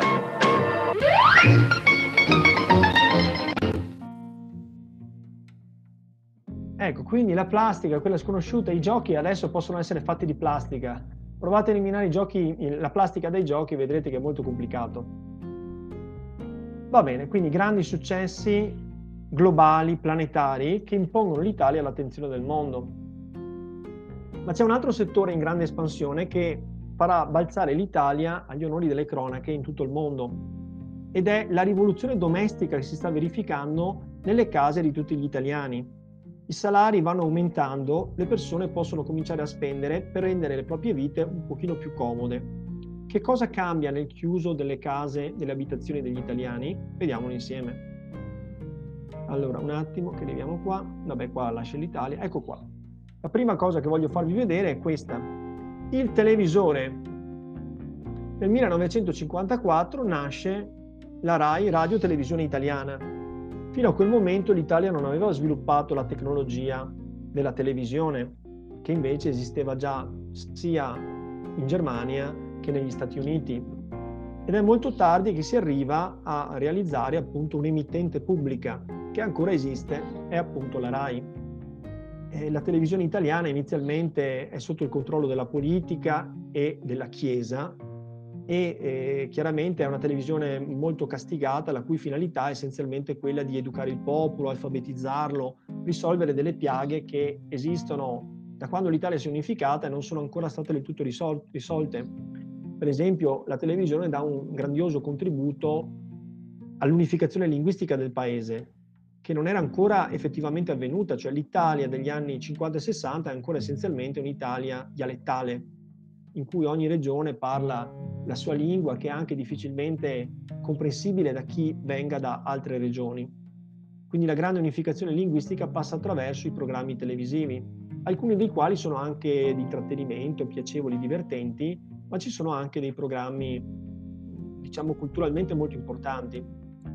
È uno strano modello quello della televisione italiana, in cui la pubblicità è pochissima e c'è uno spazio pubblicitario a fine delle trasmissioni. Le trasmissioni non sono a ciclo continuo, ci sono soltanto un canale, poi successivamente si moltiplicano, diventeranno 3, ma a una certa ora, verso le 9:30 di sera, passa la pubblicità, che è un momento anche piacevole per la famiglia, perché questa pubblicità prende il nome di carosello, cioè delle piccole storie o dei cartoni animati che reclamizzano un prodotto con garbo, in maniera divertente, e che diventano un momento appunto di educazione al consumismo, ma non con quella modalità spinta che la televisione adotterà successivamente. Però l'Italia diventa anche una grande produttrice di televisori.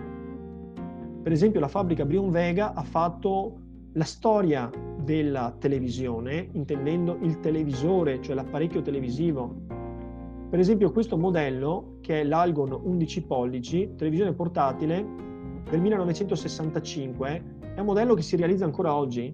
È così bello il suo design, così bella la sua estetica, che si vende in tutto il mondo. Chiaramente non ha le caratteristiche degli schermi ultrapiatti di oggi, né la capacità di definizione, ma era un apparecchio assolutamente all'avanguardia al tempo, e la sua bellezza era tale che si vendeva ovunque. Stanno cambiando le cose. Alla fine degli anni 50 anche il telefono comincia a diffondersi. Prima in Italia erano pochissimi gli abbonamenti telefonici. Il telefono era cosa per persone benestanti. Diciamo che da poche migliaia, che erano gli abbonati negli anni 40, verso la fine degli anni 50 sono quasi 5 milioni gli italiani che hanno il telefono. Molti ce l'hanno in duplex, cioè praticamente hanno due apparecchi e un'unica linea, per spendere meno di spese fisse. Però anche questo è un segno di grande modernizzazione che l'Italia sta imboccando. I telefoni sono, vedete, di questo tipo di bacchelite, color nero, un materiale appunto che ci ricorda molto il passato. Ma soprattutto quello che comincia a cambiare è il fatto che si modernizza la casa, quindi non soltanto il televisore, non soltanto il telefono, ma anche il frigorifero, e c'è tutta una industria che fiorisce. Questa immagine ci rappresenta come veniva gestita la dispensa prima dell'avvento del frigorifero, che vi ricordo negli Stati Uniti esisteva fin dagli anni 20 e 30. In Italia non era ancora arrivato negli anni 50. Chiaramente c'era la ghiacciaia, quindi ogni giorno passava per le strade delle città un carretto, di solito trainato da cavalli, che trasportava dei blocchi di ghiaccio. Questi blocchi di ghiaccio si fabbricavano dentro le fabbriche del ghiaccio, dentro i frigoriferi, che esistevano come tecnologia ma erano troppo costosi perché una famiglia potesse permettersi di avere un frigorifero in casa. E questi blocchi di ghiaccio venivano venduti al dettaglio alle persone, alle massaie, alle donne di casa, che acquistavano un blocco di ghiaccio, lo mettevano dentro ad una scatola nella quale venivano conservati gli alimenti deperibili. Ovviamente però diciamo che la vita era tale per cui si acquistava giusto il necessario per mangiare un giorno o al massimo il giorno successivo, quindi si andava ripetutamente a fare la spesa perché non c'era la possibilità di conservare il cibo. Il ghiaccio lentamente si scioglieva e poi bisognava comprare un altro blocco di ghiaccio, quindi era molto scomodo. Verso la fine degli anni 50 e i primi anni 60, con il miracolo economico, l'Italia si lancia nella produzione anche di frigoriferi. vengono fondate delle aziende che sono destinate a uno straordinario futuro. Zoppas e Zanussi fanno decollare il nord-est, cioè una delle parti del paese che erano più depresse. L'Italia del nord-est era un'Italia contadina, agricola, che aveva incentivato un'enorme emigrazione. Ebbene, a partire da questi anni anche il nord-est si apre all'industria e il primo settore è il settore appunto della tecnologia applicata agli elettrodomestici. Zoppas e Zanussi diventeranno dei grandi leader mondiali nella realizzazione di frigoriferi, al punto che nel giro di pochi anni arriveranno a competere con grandi produttori che hanno ben altra forza, come per esempio gli Stati Uniti e il Giappone. Sarà un altro dei tanti miracoli di questa età del miracolo economico. Un'altra immagine che contrappone la situazione precedente delle donne italiane a quella successiva, e poi vedremo che anche per la donna cambia tutto, perché è una mentalità, è un costume, è un modo di vivere che tramontano definitivamente. Qui vediamo le lavandaie, in questo rituale collettivo del lavaggio dei panni in un lavatoio di paese. Era chiaramente anche un momento di fruizione collettiva, di divertimento, di pettegolezzo o di canto collettivo, ma certamente era estenuante il lavoro del lavare i panni, che si doveva fare per tutti i giorni, in tutti gli anni, con l'acqua gelida, che chiaramente faceva male alle mani, insomma, che non aiutava sicuramente a conservare la propria salute in buona forma per lungo tempo. Potete immaginare quindi che rivoluzione abbia provocato l'avvento delle lavatrici. Anche in Italia già esistevano negli Stati Uniti. Adesso l'Italia si lancia e viene fondata una grande ditta che sarà destinata a un grandissimo futuro. È la Candy, un'azienda che partendo da stabilimenti rudimentali arriva nel 1967 a produrre una lavatrice ogni 15 secondi e diventerà il terzo produttore mondiale di lavatrici. Oggi questi marchi non hanno più autonomia, sono stati inglobati da altri marchi internazionali, ma all'epoca l'Italia ha una capacità di fondare aziende che diventano straordinarie multinazionali, che vendono milioni di pezzi del mondo, che è incredibile. Quindi c'è una ricchezza, una vitalità che non sembrano avere paragone con l'Italia di oggi e emergono da un paese che avete visto in che condizioni si trovava dopo la Seconda Guerra Mondiale, cioè un paese distrutto. C'è molto da imparare da questi anni in cui l'Italia ha saputo inventare qualcosa che non esisteva. Un altro settore che rivoluziona la vita degli italiani è quello dei fornelli, della cucina vera e propria. Prima in Italia esisteva la cucina a carbone, quelle cucine economiche che forse talvolta si vedono in certi casolari rurali. E negli anni 50 e 60 particolarmente, qui vedete delle pubblicità che rappresentano la nuova donna, vestita elegantemente, in maniera raffinata, ben pettinata, orgogliosa della sua casa moderna, che esibisce la ricchezza delle sue suppellettili e la presenza, oltre che di un frigorifero, di un telefono, anche appunto di un forno e di una cucina a gas. Anche in questo settore le aziende italiane faranno miracoli e diventeranno grandi esportatrici. E poi c'è tutto il tema di motorizzare l'Italia. Abbiamo già detto della Vespa, la Vespa non era l'unica, c'era anche la Lambretta, che era una variante meno carina, meno gradevole, ma anche meno costosa, per cui si pubblicizzava così: compra la Lambretta e il resto del denaro spendilo per portare a ballare la tua fidanzata.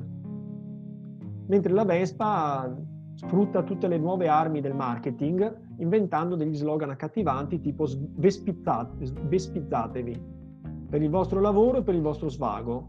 Quindi vedete è il mezzo di trasporto che ti permette di portare il pranzo al fidanzato, al marito che lavora in campagna, e poi la sera per andare a ballare e a divertirsi. Dall'idea appunto di un'Italia che voglia voltar pagina e diventare un paese in cui è possibile anche il divertimento, lo svago, il superfluo. I sogni degli italiani all'epoca sono le 3 M: un mestiere, una moglie e una macchina. E però in questi anni del boom economico effettivamente diciamo che la disoccupazione tende a crollare i suoi minimi storici. Gli italiani, soltanto 3,5% degli italiani non trovano lavoro, il che non significa che non ci siano dei problemi, perché siamo anche in un'età in cui c'è molta migrazione, prima verso l'esterno e poi all'interno, tra la campagna e la città e tra il sud e il nord. Cambia un po' anche il costume, perché si sogna di potersi sposare per potersene andare via di casa dall'autorità paterna, però contemporaneamente registriamo un primo tracollo della natalità, come se il benessere avesse cambiato, non proprio il benessere, ma diciamo una ritrovata agiatezza avesse cambiato la mentalità delle persone. Il numero dei figli si è andato drasticamente riducendo. Le auto aumentano da 300.000 a 4 milioni e mezzo negli anni che vanno dal 50 al 63. Ecco qua, quindi qui abbiamo la Fiat 600, che è la prima rivoluzione che la Fiat fa, proponendo un'auto veramente pensata per la gran massa dei consumatori, che ha un costo alto ma che può essere affrontato da una famiglia con un piccolo debito e con un pagamento rateale. Il parco delle auto circolanti quindi aumenta molto. Vedete che la 600 all'epoca ha ancora questo strano sportello che si apre al contrario rispetto a come si apre oggi e che viene pubblicizzata ancora una volta con immagini tradizionali. Questa è la Fiat 600 e multipla, che ci dà appunto l'idea di uno sviluppo in senso familiare di questa auto e ci dà l'idea appunto di come gli italiani comincino a pensare all'auto anche come a una fonte di svago, di divertimento per il tempo libero e non soltanto per il lavoro e per procurarsi da vivere. Questo invece è un manifesto pubblicitario della Fiat 500, un'altra auto che un po' come la Vespa è destinata a diventare un emblema dell'italianità nel mondo. Fiat 500 viene dopo la 600, è più piccola, costa meno ed è l'auto per la famiglia all'epoca. Posso garantire, per averla provata, che è molto difficile starci dentro in quattro, però all'epoca ci si stringe un po'. È già un miracolo pensare di poter avere un'automobile. E vedete che l'immagine è quella di una famiglia già che si va imborghesendo in mezzo dei palazzi della periferia che hanno un aspetto vagamente moderno, e la famiglia accarezza questo sogno di poter avere un'automobile per potersi spostare non più sotto le stelle come accapitava con la Vespa, con la Lambretta, ma attraverso un'automobile che protegga dalle intemperie. È anche l'età in cui si comincia a pensare che bisogna costruire le strade. Si costruirà l'autostrada del sole che percorre diciamo l'asse longitudinale dell'Italia, anche con il finanziamento della Fiat, della Pirelli, che sono cointeressate perché sviluppare le strade significa vendere più auto e più pneumatici. È tutta un'Italia che cambia, anche il mondo delle donne cambia e cambia il modo di percepirsi e di rappresentarsi da parte delle donne. Per esempio cominciano a circolare moltissimo i rotocalchi. Grazia, Annabelle sono la nuova Bibbia del consumismo per le donne. Riviste di moda che spiegano alle donne italiane come si vestono le francesi, le inglesi, le americane, ad adeguarsi, a dismettere quegli abiti neri, quei fazzoletti in testa che sono tipici appunto della nostra tradizione e cominciare a pensarsi in una chiave differente. Abbiamo già visto prima le immagini della donna in cucina. La donna all'epoca si rappresenta così, come regina della casa. Sì, perché nel passato la donna doveva lavorare come bracciante agricola. Adesso finalmente, che è una donna moderna, potrà essere mantenuta dal marito. È una conquista per la donna il fatto di non lavorare. Cioè esattamente il contrario di quello che si pensa oggi, dove la figura tradizionale è quella di una donna casalinga, mentre la figura della donna moderna è di una donna impegnata nel lavoro. All'epoca è vero il contrario. Una donna moderna è una donna curata, piacevole, elegante, sensuale, che però sta a casa perché non ha bisogno di lavorare. Il marito guadagna abbastanza per tutti e due. Per esempio un grande mito degli anni 50 sono le calze di nylon. È il grande successo di questa nuova industria. Immagini che provengono dal mondo del cinema fanno girare la testa alle donne e anche agli uomini. Le calze di nylon diventano un grande sogno per le italiane e quindi c'è tutta un'industria che si muove perché c'è un mercato di donne che è disposto a investire sulla propria femminilità. In passato questo non esisteva, una donna dopo il matrimonio, dopo i figli, chiudeva quel capitolo della sua vita, si dedicava ad altro. Adesso cambiano costumi, tradizioni, modi di rappresentarsi, valori, cambia insomma la percezione di sé e della società. Qui abbiamo Marilyn Monroe, 1960, vedete che le calze sono sempre grandi protagoniste e descrivono una femminilità prorompente, sicuramente diversa rispetto al passato. Sofia Loren, altra immagine di femminilità mediterranea, 1963.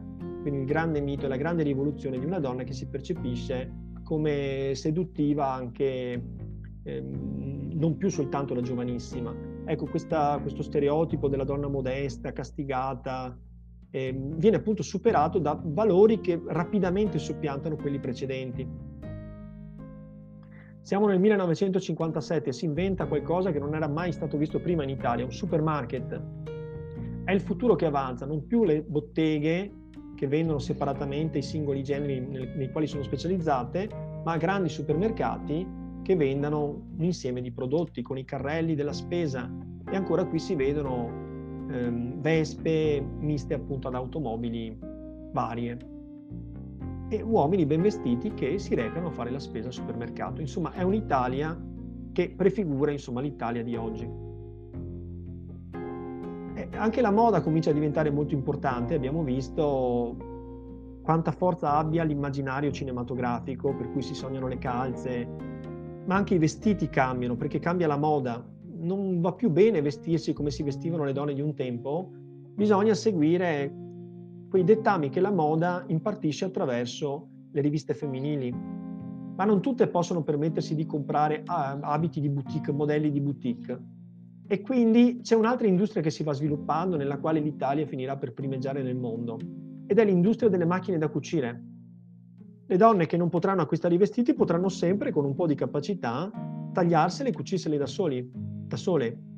Quindi per esempio la Necchi diventa una grande industria del paese, che diciamo popola i sogni delle donne, perché attraverso questa macchina potranno vestirsi sempre elegantemente ad un prezzo molto molto modesto. Quindi è una società anche più narcisista quella che si sta formando in questi anni, nella metà degli anni 50. Necchi appunto è un'azienda italiana molto importante che ha fatto la storia del nostro paese.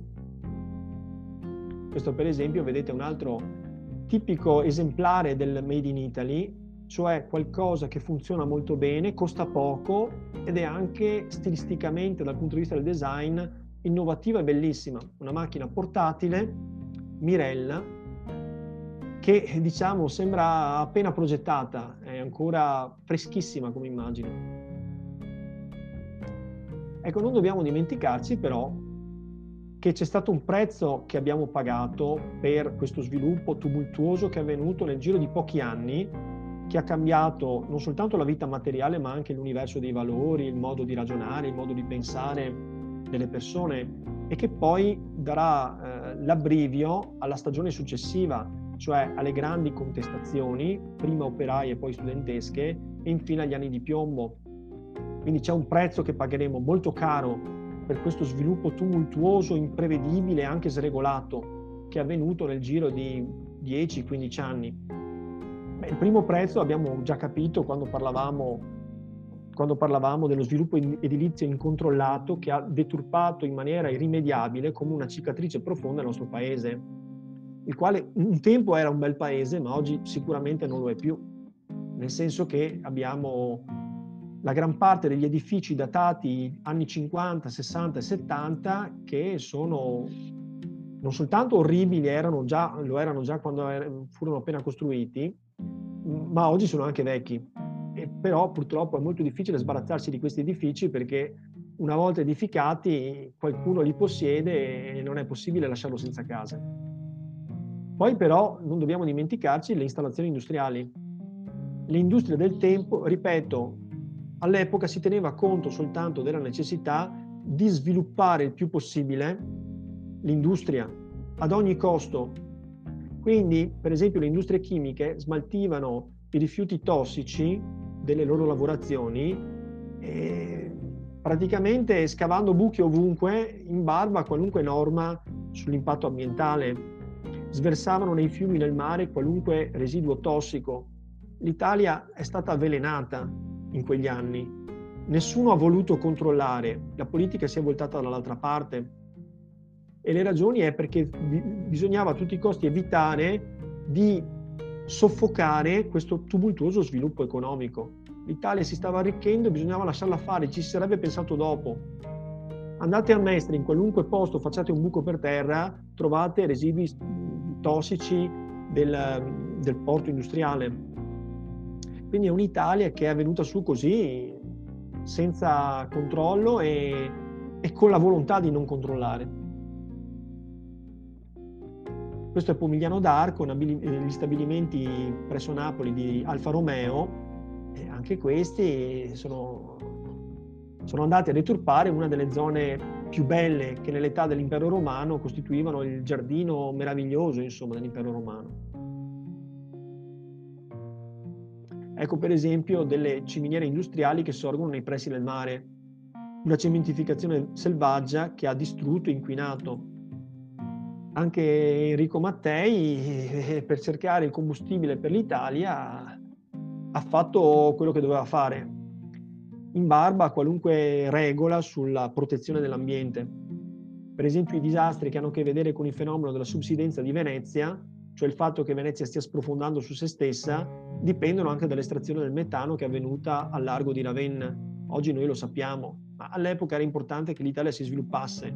I problemi si sarebbero risolti poi.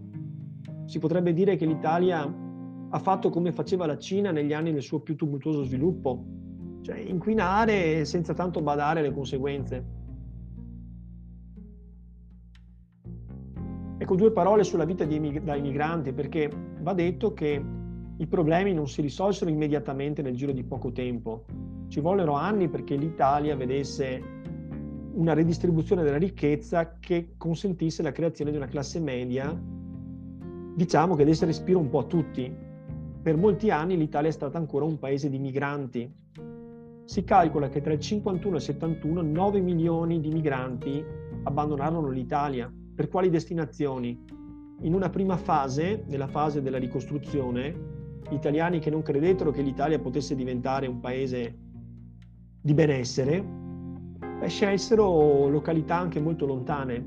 Gli Stati Uniti, il Canada, l'Argentina, il Venezuela, l'Australia, oppure più vicine in Europa, Francia, Svizzera, Belgio. Ve l'ho detto che nel 1957, quando si tenne a battesimo la Comunità Economica Europea, la politica italiana pensava ancora che la libera circolazione sarebbe stata utile agli italiani per poter cercare lavoro fuori, non trovandolo in patria. Non si era ancora capito che l'Italia sarebbe diventata una grande potenza industriale, la quarta nel mondo negli anni Ottanta. Il quarto paese più industrializzato del mondo. Oggi non lo siamo più, ma siamo comunque ben piazzati tra i primi 20 del mondo. Tra il 58 e il 63 le destinazioni sono differenti: la Germania, le città industriali del nord, Roma che diventa un grande polo di aggregazione perché chiaramente la burocrazia, i ministeri, i servizi richiamano posti di lavoro pregiati, offrono posti di lavoro pregiati e quindi richiamano anche una parte, per esempio, della popolazione meridionale.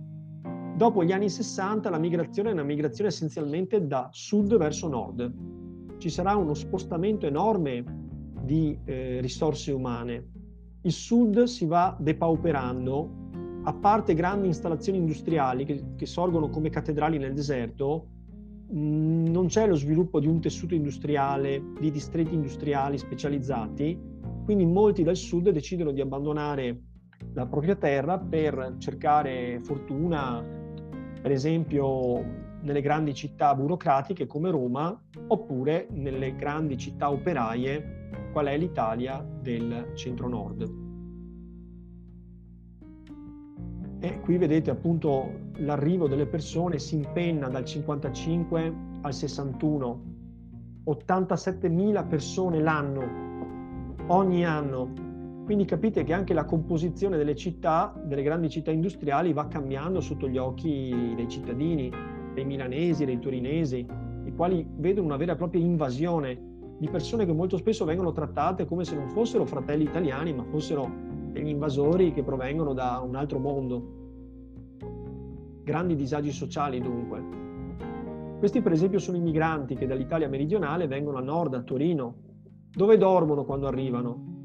Dormono alla stazione, si comprano un biglietto per un treno che non prenderanno mai, per convincere gli ispettori delle stazioni che loro devono prendere il treno, stanno lì aspettando il prossimo treno. Invece no, lì ci dormono.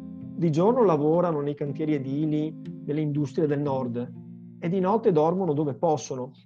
Quando li cacciano da là sono costretti a cercare rifugi di fortuna, edifici da demolire, a volte entrano nel racket degli affitti, nessuno vuol dar loro un appartamento decente dove dormire e c'è qualcuno che magari ha uno scantinato senza finestre con un bagno per 50 persone e lo affitta ad un prezzo esoso, vivono in 15 in una stanza. Insomma, avete capito che si verificano quei disagi che sono tipici di tutti i fenomeni migratori, anche quando il fenomeno migratorio coinvolge italiani ed altri italiani. Io direi che ci possiamo fermare qua perché sono scattate le ore 17, quindi è una vita molto dura, molto difficile quella degli italiani di quel tempo, ma per il lavoro gli italiani sono disposti a tutto, anche a spostarsi, a sradicarsi, mandano i soldi a casa, si adattano, si adeguano come possono e un po' alla volta cercano di costruirsi una vita. Quindi un'Italia dalle mille contraddizioni, avete capito, che però negli anni 60, a metà degli anni 60, potrà guardarsi allo specchio e verificare che tanta strada è stata percorsa. Il paese è stato ricostruito, la ricchezza si è diffusa, si sta formando faticosamente una classe media, gli italiani guadagnano ancora di meno rispetto ai francesi e agli inglesi, ma stanno rimontando. Un grande ottimismo investe questa Italia degli anni 60, ma un'età di crisi è vicina, ed è quello di cui vi parlerò la prossima volta, se vorrete, giovedì prossimo. Grazie di aver partecipato e alla prossima.